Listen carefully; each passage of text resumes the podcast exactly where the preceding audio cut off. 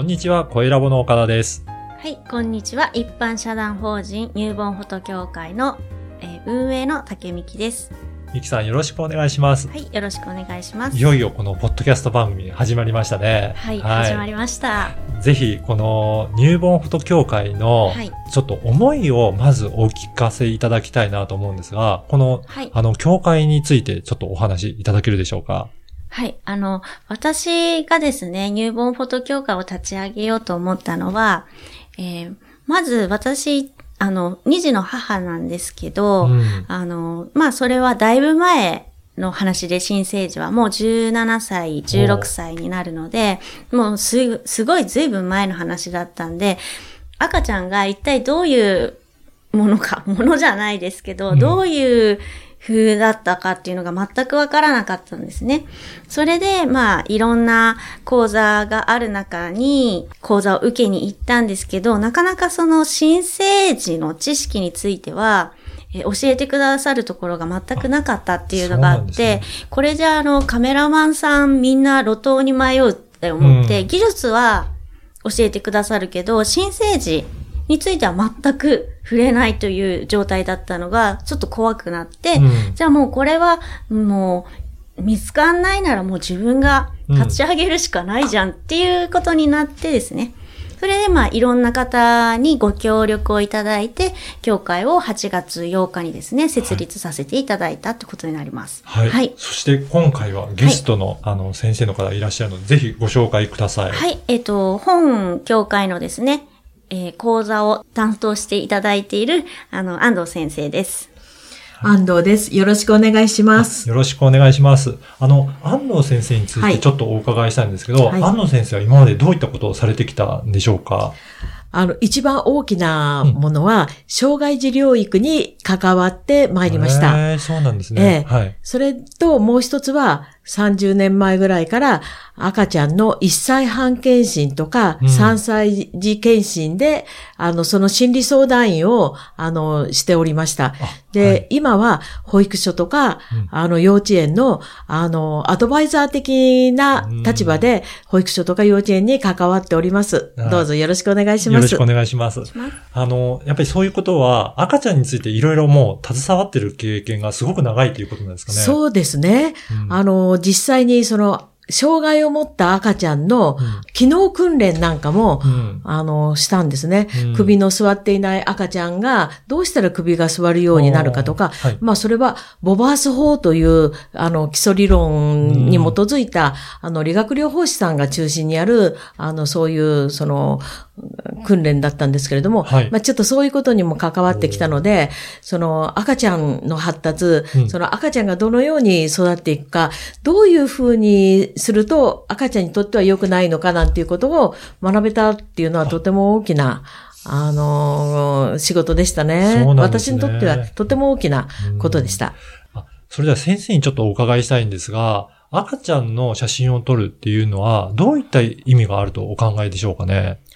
あの、私は、その赤ちゃんの写真を撮るということが、あの、赤ちゃんにとっても、それから親御さんにとっても、うんかけがえのない一枚になるかもしれないっていうふうに思っているんです。はい。あの、実は私も30、ちょっと、30年ちょっと前に、うんあの、子供を産みましたけれども、はい。その頃は、生まれた赤ちゃんを取るという発想がなかったんです。はい。で、最近、子育てママの、その相談を受けていますと、赤ちゃんが可愛く思えないとか、うん。生まれたばっかりの赤、お母さんは、その、この子がどうやったら育っていくのか、私にはこの子を育てられるんだろうかという、その不安をすごく強く思っているお母さんっていうのが、意外とたくさんいるんです。そうなんですね。子育てを楽しめないお母さんがうんたくさんいるんですね。で、そういう時に、私は、あのー一人のお母さんの相談を受けておりました。はい。そのお母さんは、やっぱり、子供が可愛く思えない。うんどうして育てたらいいんだろうっていう、そのお母さんでした。はい。です。私はそのお母さんに、お子さんが一番可愛いと思った時は、どんな時でしたかって聞いたんですね。はい。そしたら、この子がまだ赤ちゃんの時でした。2、3ヶ月か3ヶ月か、そのぐらいのちっちゃい赤ちゃんの時でした。うんその時におっぱいをあげた時は可愛いと思いました。うん。って、お母さんがおっしゃったんです。はい。それで、じゃあ、その写真を時々見てみましょうかって提案したんですね。はい。そうしたらそのお母さんは、わかりましたって言って、子供が可愛く思えなかったり、子供に手を挙げたくなった時に、その写真を見て、自分の気持ちを収める。そしてまた、イライラしたら、その赤ちゃんの可愛かったっていう写真を見て、ああ、可愛い、可愛いっていうふうに、その思ってそれを克服できたお母さんを知っているんです。そうなんですね。だから、その、生まれたての赤ちゃんは、誰でもこの子をちゃんと自分は育てられるんだろうかと思うお母さんは多いんです。っていうのは、は、お母さんは、抱っこしたのが、初めて抱っこしたのが自分の我が子だったっていうことがはい。多いから。はい。だから、生まれたての首の座っていないくにゃくにゃの赤ちゃんを抱いたことのなかったお母さんが初めて抱いたときに、うんえー、こんなに小さいの？こんなに軽いの？こんなにふにゃふにゃしてて、大丈夫かしらっていうふうに思うお母さんはとても多いんです。うん。だからそういう時に、こんな輝いている赤ちゃん、こんな泣いてる赤ちゃん、こんなちょっとニコってした赤ちゃん、うん。それから眠りそうな時のまどろんだニコニコニコっとしてまどろみ反射って言うんですけどね。はい。まどろんでいる赤ちゃんを見ると、はあ、頑張って育てよう。自分が産んだ子を頑張って育てようっていうふうに、本当に一枚の写真がはい。お母さんの気持ちを変える一枚にもなるんじゃないかなっていうふうに思うんです。うん。だから、この入門フォトの写真を自分が育てる意欲、あの赤ちゃんが可愛いという愛情をその増す。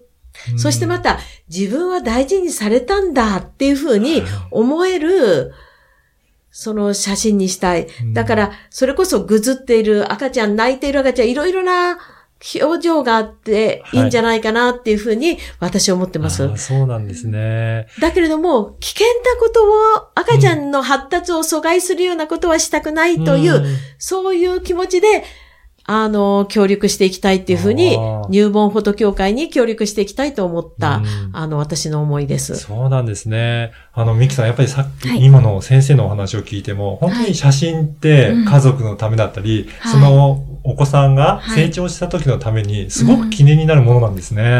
はい。んそうですね。うんあの、やっぱり、えっ、と、今、カメラ、どなたでも、あの、買えるので、うんまあ、ママが撮ることも、パパが撮ることもあるんですけど、でも、あの、ママとパパと赤ちゃんの姿を、あの、残すっていうのは、すごく大事だと思っています。うんはい。なので、私よく撮るのは、その、沐浴をさせていらっしゃる姿はい。ママとパパがもう、なんか、わーって言いながら、わー、おしっこ出たとか、なんかもうすごい、なんだろう、そういう姿を残すっていうのが、うん。やっぱすごくいいみたいで、うん。で、やっぱり撮ったら、すごく喜ばれますね。撮っててよかったって、に2、3ヶ月するとやっぱ顔が全然変わるから、はい。もう、やっぱ撮っててよかったよ、みきちゃんっていうお話は結構いいただきますね。本当にその時期しかないような表情だったり、うんもう姿だったので、うんやっぱりその時に撮るっていう意味は、うんうんまあ今後のことも考えても、すごく貴重な機会なのかもしれないですね。そうですね。うんうん。で、やはり先ほど先生もおっしゃったように、その時に気をつけなきゃいけないことも、まあ、いくつかあるので、うん教会としては、そのあたりを伝えていくっていうことですかね。はい、そうですね。うんやはりその時に、どういった赤ちゃんに負担をかけないようなうん撮影の方法だったり、ポーズの取り方だったり、はいそのあたりもしっかり知識として身につけた上で撮影すれば、すごく写真っていいものになりますよね。ねえ、と思いますね。ねやはりそういったことも、あの、踏まえて今後、えーいろいろなお話をできたらなというふうに思っております。はい。はい。で、えっ、と、まず今回はその入門フォトの、まあ、あの、教会についてご紹介させていただいたんですが、教会では、えーどういったことを進めているのか、ちょっとそのあたりも簡単にご紹介いただけるでしょうかね。はい。えっ、と、新生児のうん。知識の講座を1講座、2講座受けていただいて、おります。ははいい。それでは、あのその講座を受けると、まあ、はい正しい知識のもと赤ちゃんを、まあ、撮影できるようになるということですかね。そうですね。あの、知識な、ない状態で撮影に臨むよりも、やっぱ知識があって撮影に臨む方が、あの、自分も安心するし、はい。ママとかご家族も安心して、うんあの、撮影依頼できるっていうことがあると思うんです。はいぱりその需要が高まってる中で、はい正しい知識を身につけながら、うん撮影に臨んでいくっていうことも大切なので、まあ、はいそういったことを協会としては進めているっていうことなんですね。はい、そうですね。はい。ぜひこの今後の配信も聞きながら、はい。その知識を身につけていただいて、えーいろいろ撮影を楽しんでいただければなというふうに思います。はい。はい。今回は入門フォト協会についてお話をいただきました。どうもありがとうございます。ありがとうございましたあ。りがとうございました。